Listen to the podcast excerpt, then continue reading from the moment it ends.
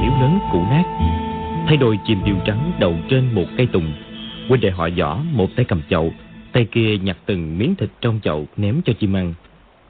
Lần huynh đệ họ võ cùng quách phụ hợp lực đấu với Lý Mặt Sầu. Nhưng quá từng đứng bên cạnh quan sát. Nhưng lúc ấy chàng chỉ chú ý đến quách phụ Không để ý lắm tới huynh đệ họ võ. Lúc này, chàng có dịp nhìn kỹ, Thấy võ đôn nhu thần sắc dũng mãnh, Cử chỉ mạnh mẽ. Võ tu văn thì linh hoạt sinh động, Luôn chạy chỗ này chỗ kia, Không lúc nào yên. Võ đơn nhu mặc chiếc áo lụa tơ tầm Võ tu văn thì mặc áo lụa sơn đông màu lam. Cả hai đều thắt dây lưng bằng gấm thêu. Quả nhiên là thiếu niên anh hùng, Nhân tài xuất chúng. Dương quả bước tới, ấp úng nói, Hai vị võ huynh, Vẫn mạnh giỏi chứ? Lúc này trước miếu sau miếu, Tụ tập khá đông quá tử. Người nào người nấy quần áo giá dằn, giá đực Dương quá tuy mặt mày lem luốc, song giữa đám đông quá tử Cũng chẳng có gì khác biệt lắm. Võ Đông Nhu đáp lễ, Nhìn Dương quá một cái, Không nhận ra, Nói, Thư cho tiểu đệ kém mắt. Tông huynh là ai vậy? Dương quá nói, Tiền danh chẳng đáng xưng. Tiểu đệ Tiểu đệ muốn cầu kiến hoàng ban chủ. Võ Đông Nhu nghe giọng nói quen quen Đang định hỏi. Bỗng từ cửa miếu vọng ra giọng nói trong trẻo Như tiếng chuông ngân. Đại võ ca ca Mùi nhờ ca ca mua giùm cái roi ngựa mềm. Không biết ca ca đã mua hộ hay chưa? Võ Đông Nhu rồi bỏ dương quá Quay sang đón người kia hỏi. Huynh mua rồi. Mùi thử xem có vừa tay hay không ha Nói rồi lấy trong túi ra một cái roi ngựa. Dương quá ngoảnh lại, Thấy một thiếu nữ mặc áo màu xanh nhạt Từ trong miếu bước ra. Đôi lông mày cong cong, Cái mũi nhỏ, Mặt như bạch ngọc, Dung nhan tươi như hoa. Chính là quách phù. Nàng phục sức cũng không sang trọng cho lắm, Chỉ đeo một chuỗi minh châu trên cổ, Hợp với khuôn mặt diễm lệ của nàng. Dương quá chỉ nhìn nàng một cái rồi ngoảnh đi. Không khỏi tự thẹn về sự nhơ bẩn của mình. Giả tu văn cũng chạy lại, Hai huynh đệ cùng ra sức đền bờ quách phù. Võ Đông Nhu nói chuyện với quách phù một hồi, Mới sực nhớ ra Dương quá, Quay lại hỏi, Tông huynh đến dự anh hùng Yến phải không? Dương quá chẳng hiểu anh hùng Yến là gì Thuần miệng đáp phải. Võ Đông Nhu bèn dãy gọi Và nói với một gã quá tử, Hãy tiếp đại vị bằng hữu này. Ngày mai dẫn tới ải đại thắng. Rồi quay qua trò chuyện với quách phù. Chẳng lý gì đến Dương Quá nữa. Gã quá tử đáp ứng, Hỏi họ tên của Dương Quá. Dương Quá nói thật ra, Chàng vốn là hạng vô danh. Gã quá tử kia tất nhiên chưa từng nghe tên chàng bao giờ, Cũng không để ý. Gã tự xưng tên là Dương Thập Tam, Là đệ tử hai túi trong cái bang. Gã hỏi Dương quê từ đâu tới? Dương Quá nói, Từ Thiểm Tây. Dương Thập Tam nói, Ồ Dương Huynh là môn hạ phải toàn chân à? Dương Quá nghe ba tiếng phải toàn chân thì khó chịu, Lắc đầu nói, Không phải. Dương Thập Tam hỏi Dương Huynh chắc là có mang theo anh hùng thiếp phải không? Dương Quá ngẩn người hỏi, Tiểu đệ lưu lạc giang hồ, Làm sao được gọi là anh hùng? Chẳng qua ngày trước có gặp hoàng ban chủ, Nay cầu kiến để bẩm cáo vài việc liên quan. Dương Thập Tam cau mày, Ngẫm nghĩ một lát rồi nói Hoàng ban chủ, bận tiếp tải anh hùng thiên hạ, Chỉ e không rỗi để gặp huynh thôi. Dương quá lần này cố ý giả trang cơ hàng, Đối phương càng khinh rẻ, Chàng càng đắc ý trong thâm tâm, Bèn ra sức cầu khẩn. Ban chúng cái bàn đều xuất thân bần khổ, Xưa nay phò nguy giải khốn, Không khinh miệt người bần cùng. Dương Thập Tam nghe Dương Quá này nỉ khổ sở thì nói Dương huynh đệ Huynh đệ hãy ăn no bụng cái đã. Ngày mai chúng ta sẽ cùng đến ải đại thắng. Huynh sẽ bẩm về đệ với trưởng lão, Nhờ bẩm với ban chủ, Tùy ban chủ phân phó. Được không? Dương Thập Tam lúc đầu gọi Dương Quá là Dương Huynh. Bây giờ nghe chàng trả lời không phải là người được mời dự anh hùng yến. Mình là nhiều tuổi hơn hẳn chàng, Đổi sang gọi là Dương Huynh Đệ. Dương Quá rối rít cảm tạ Dương Thập Tam mời chàng vào trong miếu, bưng suất cơm khách ra mời chàng ăn. Ban quy của cái ban định rằng, đệ tử bổn ban dù gặp dịp đại điển hỷ khánh, mọi thứ thịt cá đều phải đem nấu cho nhừ nát, hệt như thức ăn dư thừa mới được ăn, để vĩnh viễn không quên gốc gác. Nhưng khi chiêu đãi khách khứa thì lại thết cơm rượu tử tế. Dương quá đang ăn, thấy quách phụ cười nói vui vẻ, ung dung đi vào đại điện. Huynh đệ họ võ theo hầu hai bên.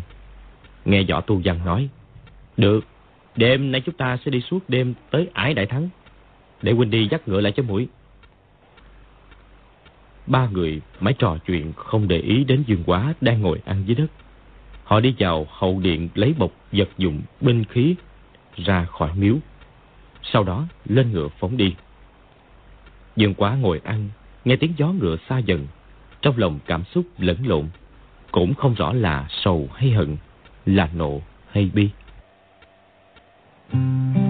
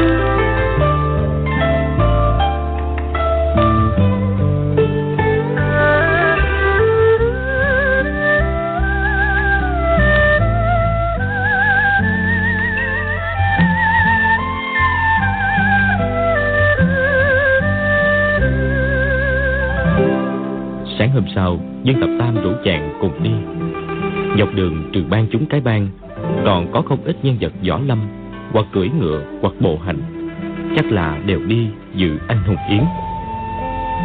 Nhưng quá chẳng biết anh hùng yến, anh hùng thiếp là cái gì? Con hỏi chắc dương thập tam cũng chả chịu nói. Bèn giả si, giả ngốc mà đi. Gần tối thì đến ải đại thắng. Đại thắng là cửa ải hiểm yếu giữa vùng dừ ngạt dân cư thưa thớt. Từ đây trở lên phía bắc là vùng đất do quân Mông Cổ chiếm đóng. Dương Thập Tam dẫn Dương Quá đi qua thị trấn, lại đi thêm bảy tám dặm nữa.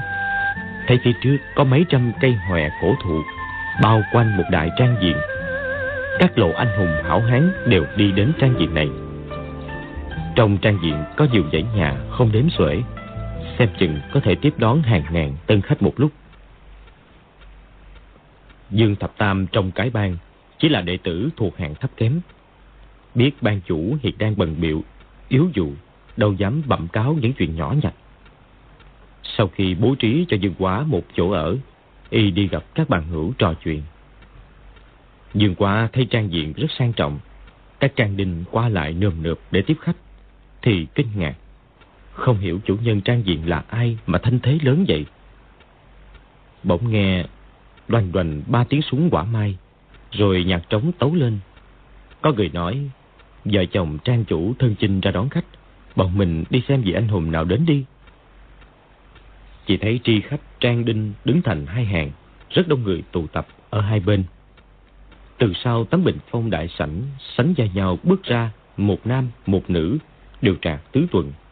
Nam thì mặc áo cẩm bào, để ria con kiến, phong thái hiên ngang. Nữ thì trắng trẻo, có dáng dấp thanh lịch của bậc quý phái. Các tân khách nói nhỏ với nhau. Lục trang chủ và lục phu nhân thân chinh ra đón đại tân khách đó. Đằng sau hai người lại có một cặp vợ chồng. Dương quá vừa nhìn thấy thì giật mình, mặt tự nhiên nóng bừng. Đó là vợ chồng Quách Tỉnh Hoàng Dung. Dăm năm không gặp, Quách Tỉnh khí độ càng trầm tĩnh. Hoàng Dung thì mỉm cười, nhan sắc không kém gì ngày trước. Dương quá nghĩ thầm, thì ra Quách ba mẫu quá xinh đẹp, hồi nhỏ ta không nhận biết. Quách Tỉnh mặc trường bào bằng vải thô, Hoàng Dung thì mặc áo lụa màu tím nhạt. Vì nàng là ban chủ cái bang nên không thể trang phục sang trọng. Theo sau Hoàng Dung là Quách Phù và huynh đệ họ võ. Lúc này trong đại sảnh đã thắp lên vô số ngọn nến hồng. Dưới ánh nến lung linh, nam càng thêm anh võ, nữ càng thêm kiều diễm. Tân khách chỉ rõ gật đầu. Vậy kia là Quách Đại Hiệp vị kia là Quách Phu Nhân Hoàng Dung. Đó. Khoe nữ tư như hoa kia là ai vậy? Là nữ nhi của vợ chồng Quách Đại Hiệp đó. Còn hai chàng trai kia là nhi tử của vợ chồng họ luôn hả? Không phải đâu, là Điệt Nhi thôi. Nhưng quá không muốn hội diện với vợ chồng Quách Tỉnh trước mặt mọi người. Chàng nấp vào phía sau một hán tử cao lớn mà quan sát. Trong tiếng nhạc trống, từ bên ngoài tiến vào có bốn đạo nhân. Vừa quá vừa dịch thấy thì lập tức nổi giận. Đi đầu là một lão đạo sĩ, râu tóc và lông mày bạc như cước, mặt đầy khí tím, chính là Quảng Ninh Tử Hách Đại Thông, một trong toàn chân thất tử. Tiếp đến một lão đạo cô tóc hoa râm, vì này Dương Quá chưa từng gặp. Đằng sau là hai đạo sĩ trung niên sánh vai nhau, là Triệu Chí Kính và Doãn Chí Bình. Vợ chồng Lục Trang Chủ cùng giái lệ gọi lão đạo cô là sư phụ. Tiếp đến vợ chồng Quách Tỉnh, Quách Phù, huynh đệ họ võ lần lượt hành lễ. Dương Quá nghe một lão nhân đứng bên cạnh chàng nói nhỏ. Vị lão đạo cô kia là nữ kiếm hiệp của phái toàn chân. Họ tôn tên bất nhị. Một người khác nói. Ồ, thì ra đó là thanh tịnh tản nhân lừng danh đại giang Nam Bắc. Lão dân nói. Đúng vậy, lão đạo cô là sư phụ của lục phu nhân. Võ kệ của lục trang chủ thì không phải do lão đạo cô truyền thụ Nguyên lục trang chủ có song danh là Quán Anh. Phụ thân của lục Quán Anh là lục Thừa Phong, làm đệ tử của Hoàng Dược Sư. Phụ thân của Hoàng Dung. Do đó phải nói là gia dế của lục Quán Anh so với quách tỉnh Hoàng Dung còn thấp hơn một bậc. Phu nhân của lục Quán Anh là Trình Giao Gia, là đệ tử của Tôn Bất Nhị.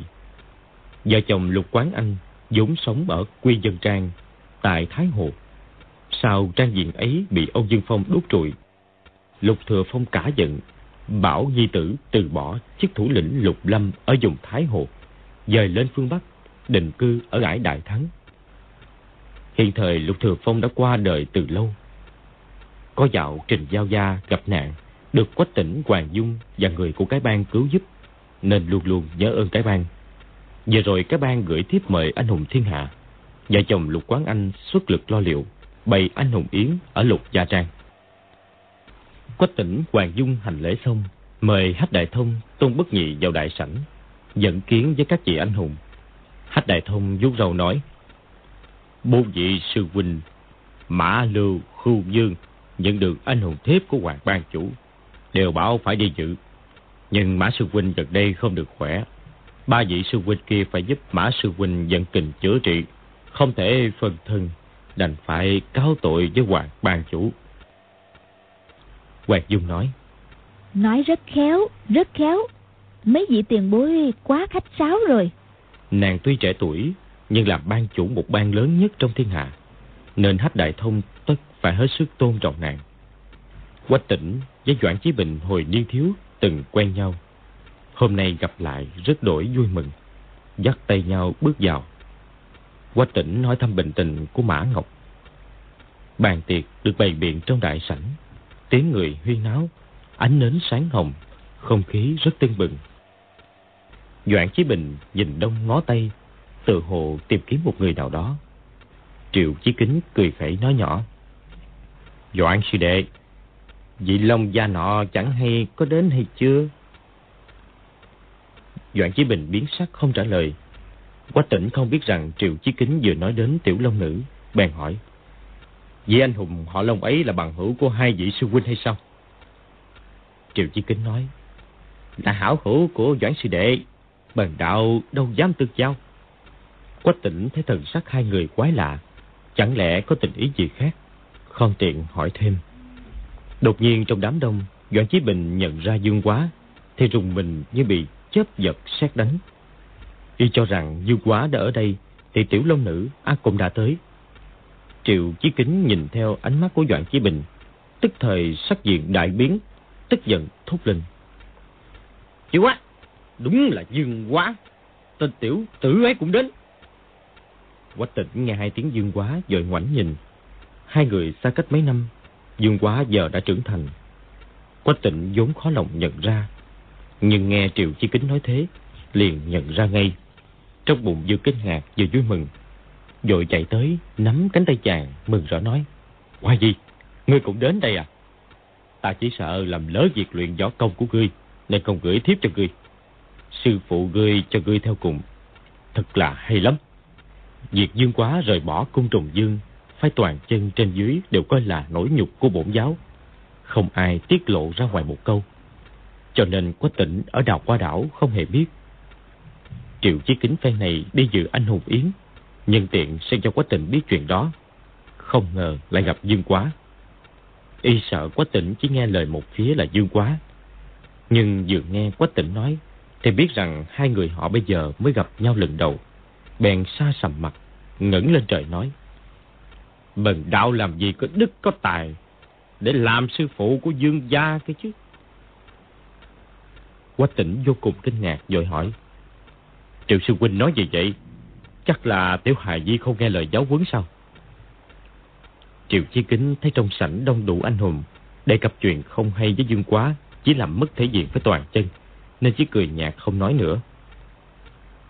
Quách tỉnh nhìn Dương Quá, thấy chàng mắt sưng tím, mặt có nhiều vết máu xước, quần áo rách như tổ đĩa, toàn thân lem luốc, rõ ràng phải chịu không ít cảnh khổ sở thì đau lòng, dội ôm lấy chàng. Dương quá bị quách tỉnh ôm, rồi ngầm dần đội công bảo vệ các chỗ yếu hại. Nhưng đó là quách tỉnh yêu thương chàng, không hề có ý hại chàng. Quách tỉnh gọi, Dung Di, Dung Di, nàng xem ai đến nè. Hoàng Dung nhìn thấy Dương Quá cũng hơi sững. Xong nàng không mừng rỡ với Quách Tỉnh, chỉ thản nhiên nói. À, ngươi cũng đến đó à? Dương quá khẽ khàng thoát ra khỏi vòng ôm của Quách Tịnh nói. Điệt Di người dơ bẩn, chẳng dám làm bẩn y phục của Quách Bá Bá. Chàng nói câu này rất lạnh lùng, pha chút châm biếm. Quách Tịnh đau lòng nghĩ thầm. Hai tử này không cha không mẹ, xem chừng sư phụ của nó cũng chẳng yêu thương nó. Bèn cầm tay Dương Quá, muốn chàng ngồi cùng một bàn với mình. nhưng Quá đã được chỉ cho một chỗ ngồi ở một góc khuất trong đại sảnh cùng với những người thấp kém xa lạ. Chàng liền lạnh lùng nói, Điệt nhiên ngồi đây được rồi, Quách bá bá hãy đi lo tiếp các quý khách đi. Quách tỉnh cũng cảm thấy có quá nhiều tôn khách không tiện ngồi đây. Bèn dỗ dỗ nhẹ da chàng, trở lại bàn tiệc chính. Sau ba tuần rượu, Hoàng Dung đứng dậy nói to. Ngày mai là ngày chính thức anh hùng đại yến. Còn dài lộ anh hùng hảo hán chưa đến kịp. Tối nay, Mong các vị hãy uống cho thỏa thích nha. Chưa sai, chưa dừng. Ngày mai hãy bàn chính sự, Hả? Mọi người vỗ tay khen phải. Chỉ thấy trên các bàn tiệc Thịt cao như núi, Rượu tràn như suối, Quần hào vui vẻ chút rượu hàng huyên. Hôm nay không biết lục gia trang Mổ bao nhiêu heo cừu, Rót bao nhiêu giò mỹ tử.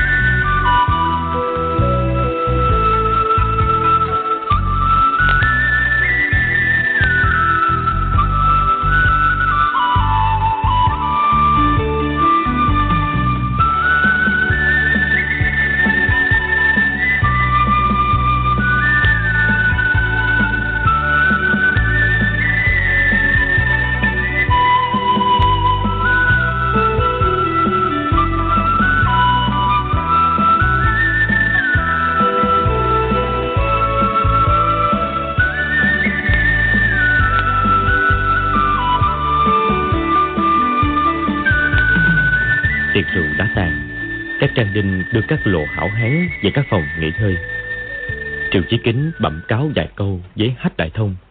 Hách đại thông gật đầu. Triệu chí kính đứng lên ôm quyền nói với quách tỉnh. Quách đại hiệp bần đạo phụ lời quỷ thác hổ thẹn vô cùng. Hôm nay tới đây chịu tội. Quách tỉnh vội trả lễ nói triệu sư huynh có khiêm tốn rồi. Chúng ta hãy sang thư phòng nói chuyện. Tiểu hài di gia đắc tội với Triệu Sư Huynh, tiểu đệ sẽ phạt hắn thật nặng.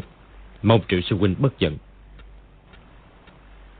Quách tỉnh nói to mấy câu ấy. Dương quá tuy ở cách xa, nghe rất rõ định bụng. Chỉ cần Quách bá bá chửi ta một câu, ta sẽ đi ngay. Không bao giờ gặp lại nữa. Nếu Quách bá bá đánh ta, tuy vợ công ta thua kém, ta cũng quyết liều chết một phen. Y đã quyết, chàng cảm thấy thản nhiên đã không còn khó chịu với lúc mới nhìn thấy Triệu Chí Kính. Thấy Quách tỉnh gãy tay, chàng liền đứng dậy đi theo sau. Quách Phù cùng huynh đệ họ võ ngồi ở bàn khác. Toạc tiên không nhận ra Dương Quá. Sao thấy cha mẹ đã nhận ra chàng, mới nhớ rằng đấy là cậu bé từng chơi đùa ở đào qua đảo ngày trước. Xa cách đã lâu, tướng mạo thiếu niên thay đổi mạnh nhất. Vài tháng không gặp đã khác. Huống hồ mấy năm hơn nữa Dương Quá lại cố ý giả trang là một kẻ khốn cùng, lẫn lộn vào đám hành hớt hàng trăm người. Quách phù dĩ nhiên không thể nhận ra.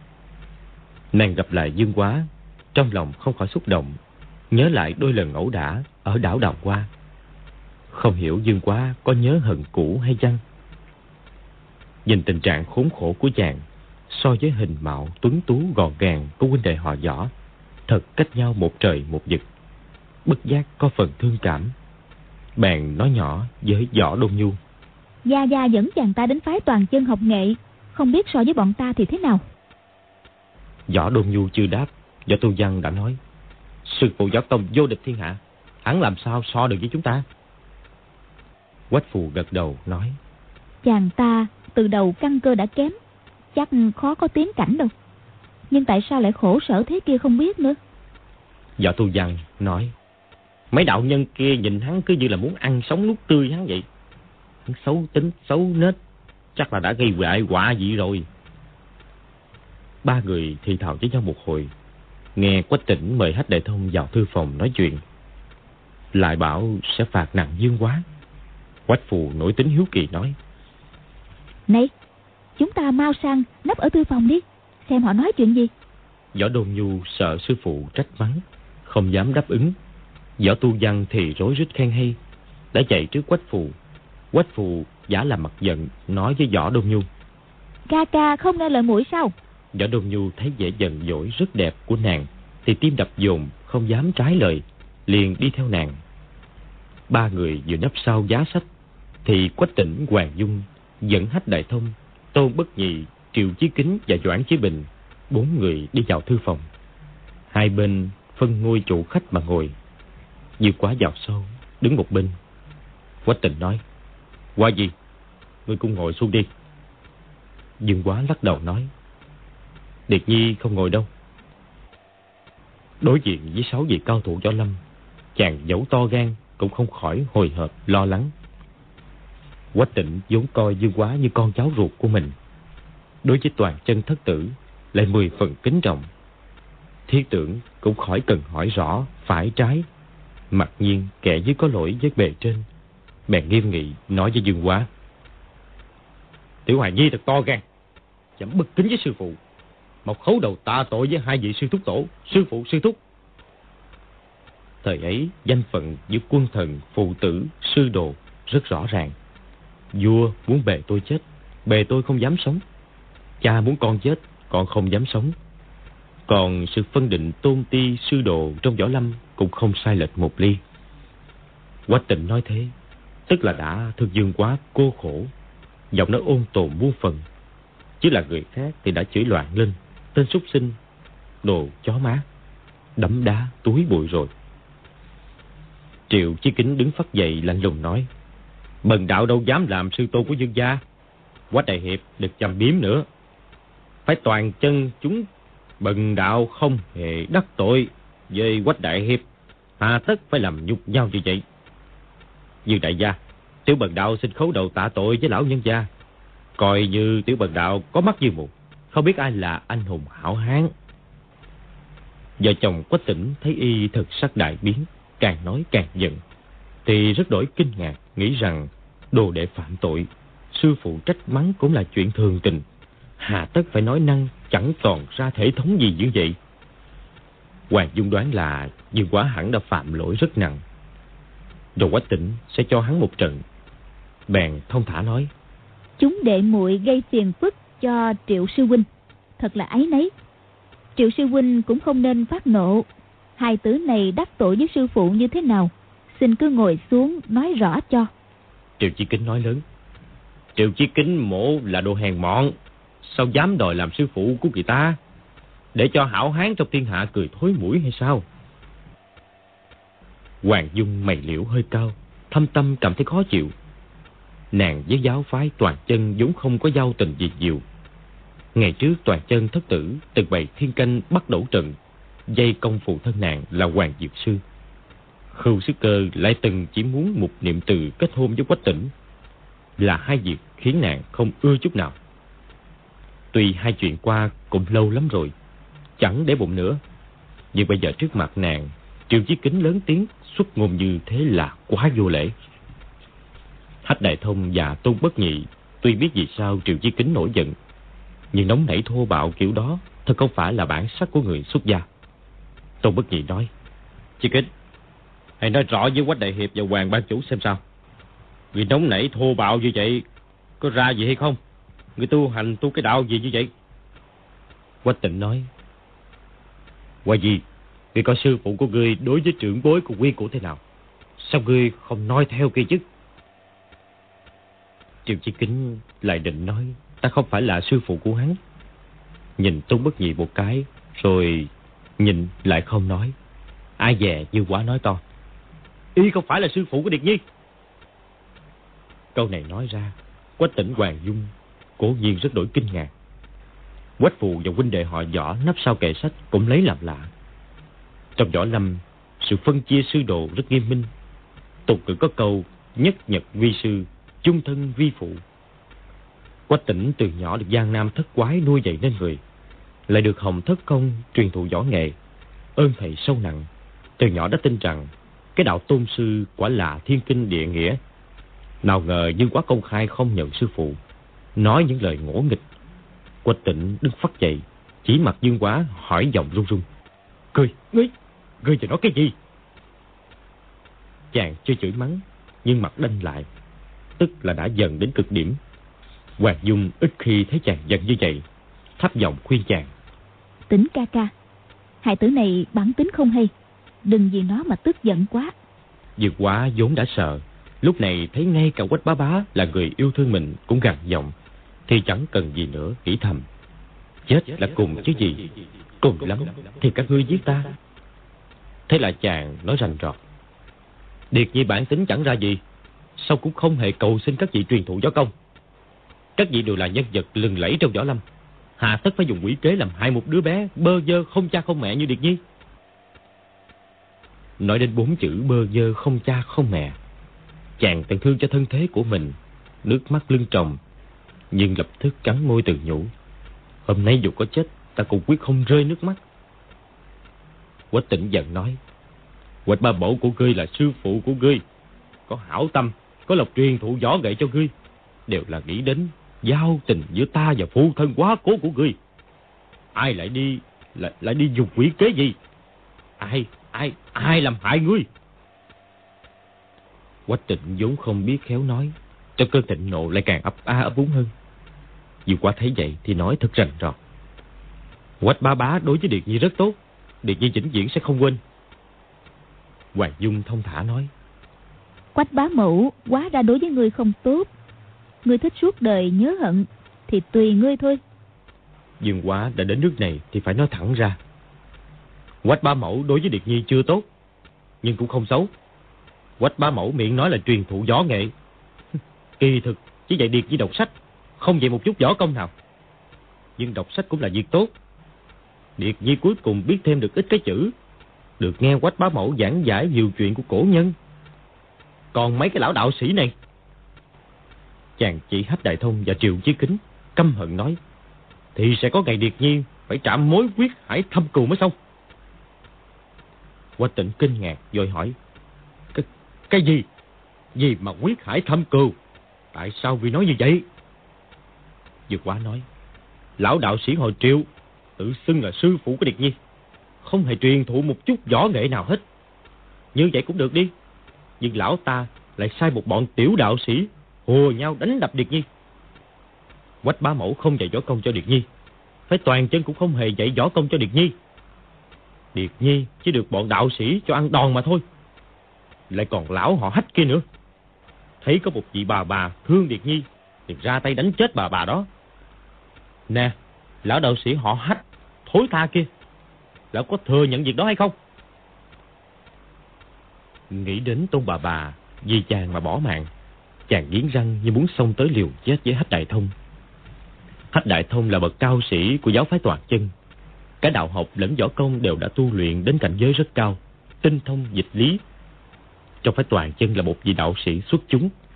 Chỉ vì lỡ tay giết chết tôn bà bà, mà mấy năm nay thấp thỏm không yên, coi đó là một mối hận bình sinh. Toàn chân thất tử, bình sinh giết không ít người, nhưng những kẻ bị giết đều là phường gian ác, chứ họ chưa hề giết người vô tội. Lúc này nghe Dương Quá chỉ trích trước mặt mọi người, Hách Đại Thông bất giác tái mặt.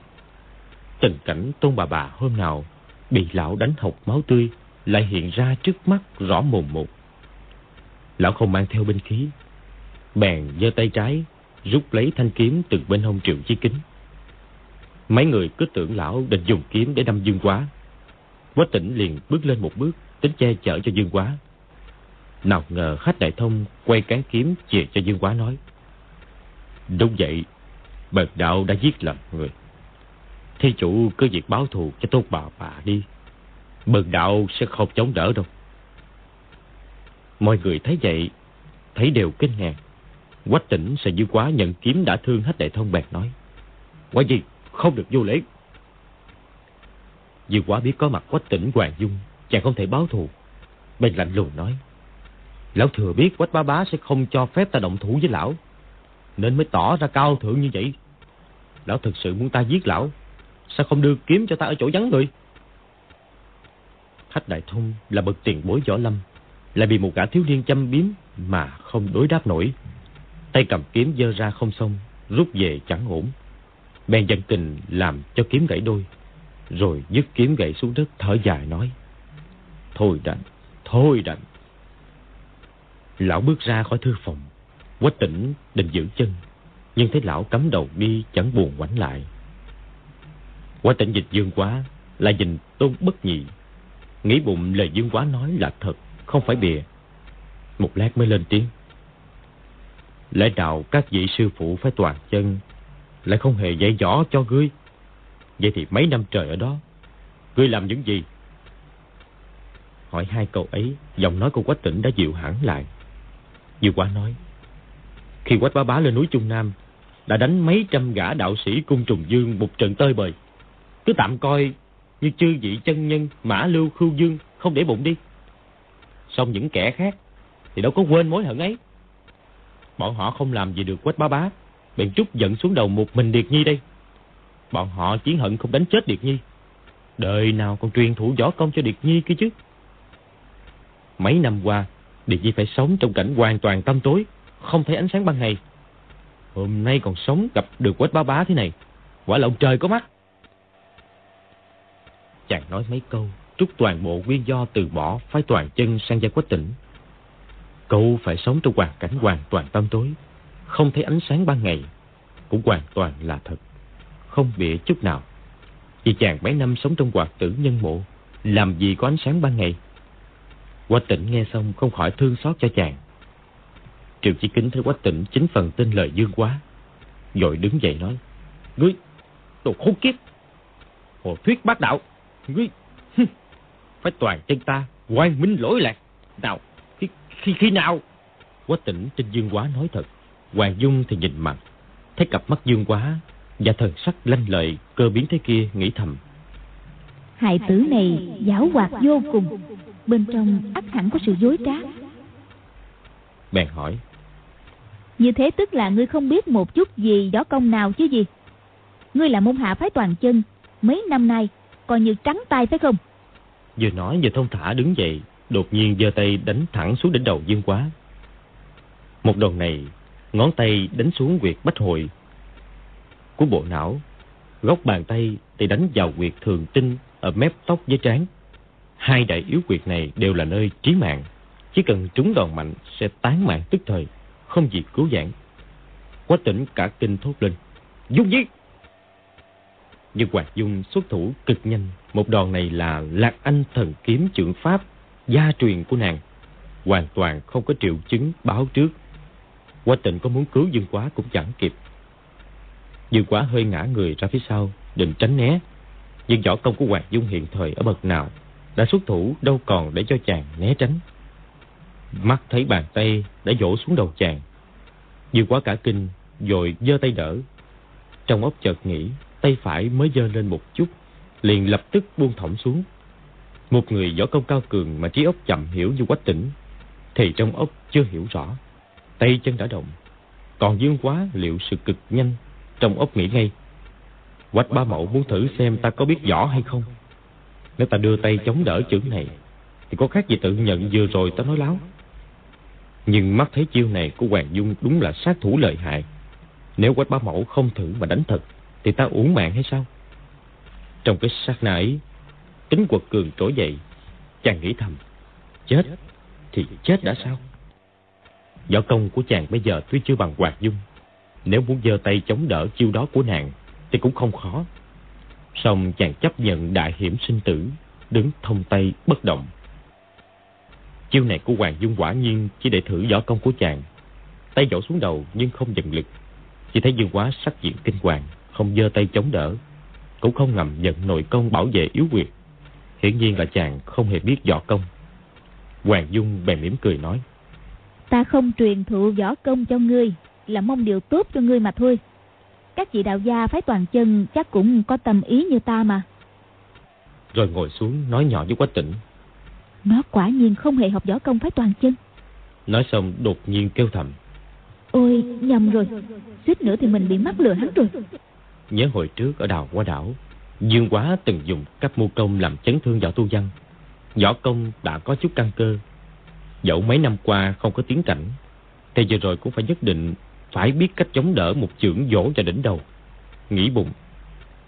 Tình tiểu tử này Người thông minh quá chừng. Tí nữa thì ta bị người đánh lừa rồi. Cứ giả bộ ngớ ngẩn không biết gì ta coi. Bèn im lặng không nói ra Định bụng xem Dương Quá còn dở trò quỷ kế gì nữa Nàng nhìn Triệu Chí Kính, là nhìn Dương Quá chỉ mỉm cười. Triệu Chí Kính thấy Hoàng Dung thử một chiêu, Dương Quá hoàn toàn không quán thủ. Biết là Hoàng Dung đã mắc lừa, Nhưng thầy y càng bị đuối lý, Liền cả giận quá to. Ta xúc sinh quỷ kế đà đoan Hoàng ban chủ, thử ngươi không xong, Để ta thử coi. Y tới trước mặt Dương Quá, Chỉ vào mũi chàng nói Tình xúc sinh, Ngươi quả thật không biết võ công à? Nếu ngươi không tiếp chiêu Đạo gia thủ hạ sẽ không dung tình. Sống hay chết là tùy ở ngươi. Y biết Dương Quá võ công đúng là cao hơn Y. Xong Y sẽ sử dụng sát thủ, Buộc chàng phải bộc lộ chân tướng. Nếu cố ý giả trang, Thì tiện thể một đòn lấy luôn mạng chàng. Nhiều lắm chỉ là trở mặt với quách tỉnh Hoàng Dung. Bị giáo chủ và sư phụ trách phạt là cùng. Đúng là no mất ngon, Giận mất khôn. Y nghĩ thầm, Ngươi cho rằng Hoàng Dung Hoàng ban chủ không lấy mạng ngươi. Cho nên ngươi mới cả gan giả giờ như vậy. Để xem với tay ta ngươi có dám làm vậy nữa chăng? Liệt dung tay áo ra đòn. Quách tỉnh kêu Khoan đã. Chàng chỉ lo triệu chí kính đánh chết Dương Quá Nên định can thiệp. Hoàng Dung kéo áo chàng nói nhỏ Tỉnh ca ca Đừng quán. Hoàng Dung biết triệu chí kính phẫn nộ dị thường Xuất chiêu ắt rất nặng tay. Dương Quá không mong gì sự đương nhẹ Muốn sống nhất định phải quán thủ. Lúc ấy trần tướng sẽ rõ như ban ngày. Quá tình không biết bên trong có vụ uẩn khúc Trong bụng rất lo. Nhưng biết thê tử liệu sự không bao giờ sai lầm Nên cũng không nói thêm. Chạy bước gần thêm một bước Để nếu thật sự có nguy hiểm Sẽ kịp ra tay cứu giúp. Triệu Chí Kính nói với Tôn Bất Dị và Doãn Chí Bình. Tôn Sư Thúc, Doãn Sư Đệ, ta súc sinh kia giả vờ không biết võ công. Họ triệu ta không còn cách nào khác. Đành phải thử. Nếu hắn giả vờ đến cùng, họ triệu này có một chuyện đánh chết hắn. Mong hai người làm chứng cho trước mặt sư bá trưởng giáo, hưu sư bá và sư phụ của triệu mốt. Nguyên do vì sao Dương Quá từ bỏ phái toàn chân, Tôn Bất Nhị dĩ nhiên biết rõ. Vừa rồi thấy chàng khôn khéo dồn triệu chí kính vào thế bế tắc. Rõ ràng phái toàn chân bị đuối lý. Lúc này đạo cô cũng muốn triệu chí kính buộc Dương Quá bộc lộ chân tướng. Bèn lạnh lùng nói. Đối với một tên kịch đồ quỷ sư phản giáo, đánh giết sao cũng được. Câu này chẳng qua chỉ để dọa Dương Quá, khiến chàng không dám tiếp tục giả giờ nữa. Triệu Chí Kính có sư thúc khích lệ, càng bạo gan hơn. Tung chân phải nhắm bụng dưới của Dương Quá và đá mạnh một cái. Chiều Thiên Sơn phi độ này trong cương có du, dương kình ẩn chứa âm kình, vô cùng lợi hại. Nhưng cú đá này kinh lực tuy mạnh, lại không có gì sâu xa, chỉ là chiêu số nhập môn của võ công phải toàn chân. Xuất chiêu hết sức bình thường, chỉ cần hơi biết chút võ công là có thể hóa giải. Phạm đệ tử phải toàn chân ngày đầu tiên học võ, tất sẽ học chiêu Thiên Sơn phi độ này cùng chiêu thoái mã thế là chiêu né tránh, tức là một cặp vừa công chiều thủ. Triệu Chí Kính sử chiêu này là để chứng minh với Quách Tỉnh Hoàng Dung rằng bảo là ta không truyền thụ võ công cao thâm đã đành, không lẽ chiêu nhập môn đầu tiên cũng không dạy hay sao? Vừa quả thấy Triệu Chí Kính sử chiêu Thiên Sơn Phi Độ thì chàng không dùng chiêu thoái mã thế mà kêu Ui da! Tay trái dơ ra che bụng dưới. Triệu Chí Kính thấy chàng không chịu né tránh thì không dung tha, đá thẳng luôn. Chờ lúc mũi chân chỉ còn cách bụng dư quá ba tấc, trong chớp mắt thấy ngón cái tay chàng hơi động, nhắm vào quyệt đại khoát ở chân phải của y. Cú đá này nếu cứ tiếp diễn thì mũi chân chưa tới thân thể đối phương, chân y đã bị điểm quyệt trước. Cũng có thể nói là đối phương không hề giơ tay điểm quyệt, mà là tự y chì mũi chân cho người ta đụng vào quyệt đạo. Y là đệ nhất cao thủ trong số đệ tử đời thứ ba của phái toàn chân. Trong lúc nguy cấp vừa biến chiêu chuyển hướng của cú đá, chân phải chết ra bên cạnh sườn dương quá. Tôi tránh được nguy cấp, song thân hình hơi trao đi, mặt đỏ bừng. Quách tỉnh và Hoàng Dung đều đứng phía sau dương quá, không nhìn thấy ngón tay cái của chàng, lại tưởng triệu chiếc kính cướp hạ lưu tình vào sát na, cuối cùng đã đá ra chỗ khác. Tôi bất dị và Doãn Chí Bình thì đã nhìn thấy rõ ràng. tô Bất Nhị đứng dậy, quát. Hảo tiểu tử, thật là gian trá.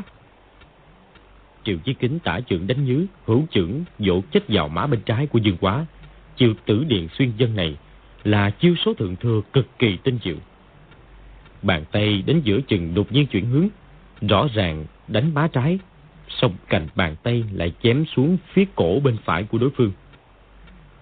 Nào ngờ Dương Quá đã luyện ngọc nữ tâm kinh vô cùng nhuần nhuyễn, Ngọc Nữ Tâm Kinh chính là đại khắc tinh của võ công phải toàn chân. Mọi chiêu số quyền thuật trưởng pháp lợi hại của Dương Trùng Dương đều đã bị Lâm Triêu Anh đưa ra cách quá giải tài tình. Dương quá thấy Triệu Chí Kính dơ tả trưởng, chàng dội dơ tay ôm đầu, tự hồ cả sợ. Ngón trỏ tay trái đã che cổ gáy phía bên phải. Có điều là bàn tay phải ở bên ngoài che lấp, nên Triệu Chí Kính không nhìn thấy. Đợi lúc cạnh bàn tay của y chém xuống, thì đột nhiên ngón trỏ tay trái điểm trúng ngay quyệt hậu khê ở giữa cạnh bàn tay phải của Triệu Chí Kính.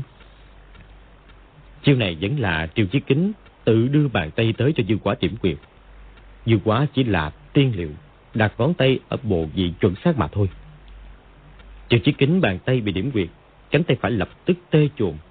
Trong cơn cuồng nộ tung chân trái quét ngang. Dương quả kêu to. Thôi chết! Cánh tay trái hơi gặp lại, đặt đỉnh cùi chỏ cách sườn bên trái hai tấc năm phân. Chân trái của Triệu Chí Kính đá tới, hai quyệt chiếu hải và thái khê ở cạnh bàn chân, cùng lúc đụng vào đỉnh cùi chỏ của Dương Quá. Cú đá này tung ra trong cơn đại nộ, y dồn hết sức mạnh vào đó, cho nên quyệt đạo bị chấn động cũng mạnh, cái chân trái tê dại đi, y ngã khuỵu xuống đất. Tôn Bất Nhị thấy sư điệt bị hố, giơ tay đỡ y dậy dỗ mấy cái vào lưng sau giải quyết cho y. Dương quả thấy lão đạo cô xuất thủ đã nhanh lại chuẩn, võ công cao hơn hẳn Triệu Chi Kính, thì cũng thầm e ngại, rồi lùi về một bên. Tôn Bất Nhị tuy tu đạo lâu năm, tính nết vẫn cực kỳ cương cường. Thấy công phu của Dương Quá vô cùng kỳ bí, hình như chính là khắc tinh của võ công bản môn. Tự mình ra tay cũng chưa chắc thắng nổi. Bèn nói, đi thôi. Cũng chẳng thèm cáo biệt quách tỉnh Hoàng Dung, phất tay áo giọt ra khỏi thư phòng bằng lối cửa sổ, rồi giọt lên nóc nhà mà đi. Doãn Chí Bình dường như vẫn còn thất hồn lạc phách. Định nhờ quách tỉnh Hoàng Dung giải thích nguyên do, thì Triệu Chí Kính giận dữ quát. Còn chờ gì nữa? Y kéo áo sư đệ, cả hai bước sau nhảy qua cửa sổ đi theo Tôn Bất Nhị. Bằng nhãn lực của mình, Quách tỉnh Hoàng Dung dĩ nhiên là biết Triệu Chí Kính bị người điểm quyệt. Nhưng dược quả hiển nhiên không hề giơ tay điểm quyệt. Chẳng lẽ cạnh đây có vị cao nhân nào ngầm tương trợ hay sao?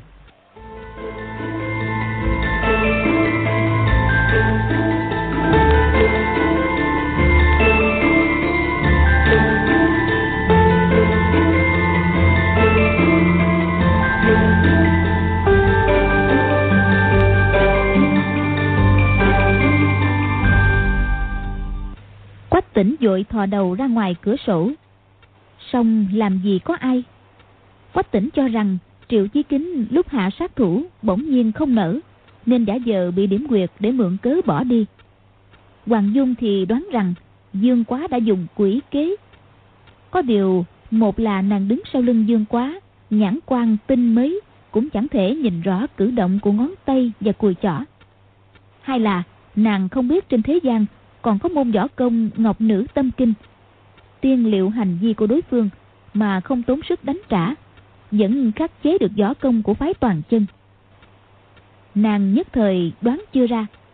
Nàng sẽ không có tấm lòng quân tử độ lượng như quách tỉnh thấy bốn đạo nhân phái toàn chân rủ áo bỏ đi một cách vô lễ, thì ngấm ngầm tức giận. Hoàng dung ngoảnh lại phía sau, thấy bên dưới kệ sách lộ ra đôi hài màu xanh sẫm của quách phù. Nàng bèn gọi, phù nhi, làm gì ở đó?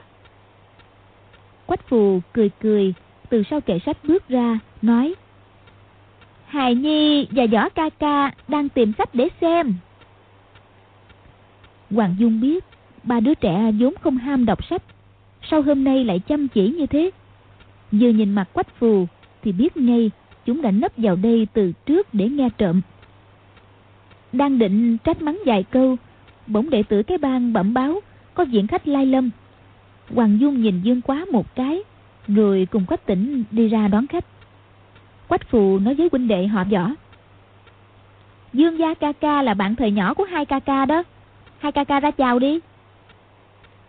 Huynh đệ họ võ vốn bất hòa với dương quá.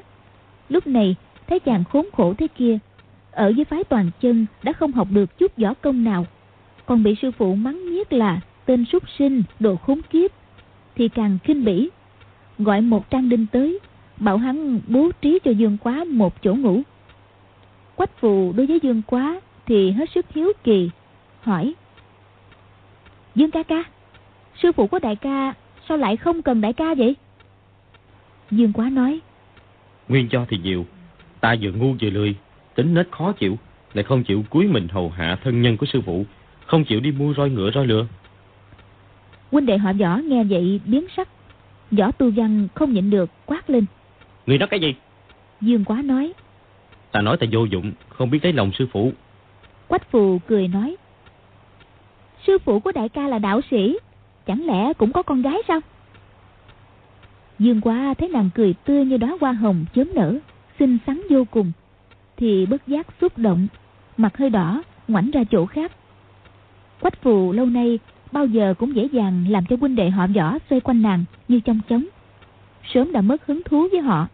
Giờ thấy Dương Quá ngoảnh đi, biết là chàng bắt đầu rung động trước sắc đẹp của nàng, thì trong lòng đắc ý lắm. Dương Quá nhìn về góc phòng phía tây, thấy trên tường treo một đôi câu đối, vế trên viết Đào qua ảnh lạc phi thần kiếm, vế dưới thì viết Bích Hải Triều sinh án Ngọc Tiêu Tại thức kiếm đình ở đào hoa đảo, chàng đã từng thấy đôi câu đối này là do Hoàng Dược Sư viết. Nhưng ở đây bên dưới lại đề Phế nhân ở ngũ hồ viết trong lúc bị bệnh. Về tuổi tác, chàng chỉ hơn ba người trước mặt dài ba năm. nhưng từng trải tâm sự thì phải già hơn cả chục năm. Đọc năm chữ, phế nhân ở ngũ hồ. Nghĩ đến mấy người thân, hoặc đã chết, hoặc xa cách. Bản thân mình thì phiêu bạc đó đi cũng chẳng khác gì một phế nhân. Cái tâm trạng đắc ý vì vừa buộc triệu chí kính phải tức giận mà bỏ đi, lập tức tiêu tan. Một nỗi xót xa xâm chiếm trái tim. Bất giác, chàng cúi đầu chán chường. Quách phù dịu dàng nói nhỏ. Dương đại ca, đại ca đi nghỉ đi nha. Sáng mai muội sẽ lại tìm đại ca nói chuyện. Dương quá thản nhiên nói. Được thôi. Chàng theo Trang Đinh rời thư phòng. Nghe tiếng quách phù, gác giới quân đệ họ võ. Muội thích tìm chàng ta nói chuyện đấy. Hai người quản được muội chắc. Võ công chàng ta kém, thì muội sẽ xin gia gia giúp chàng ta.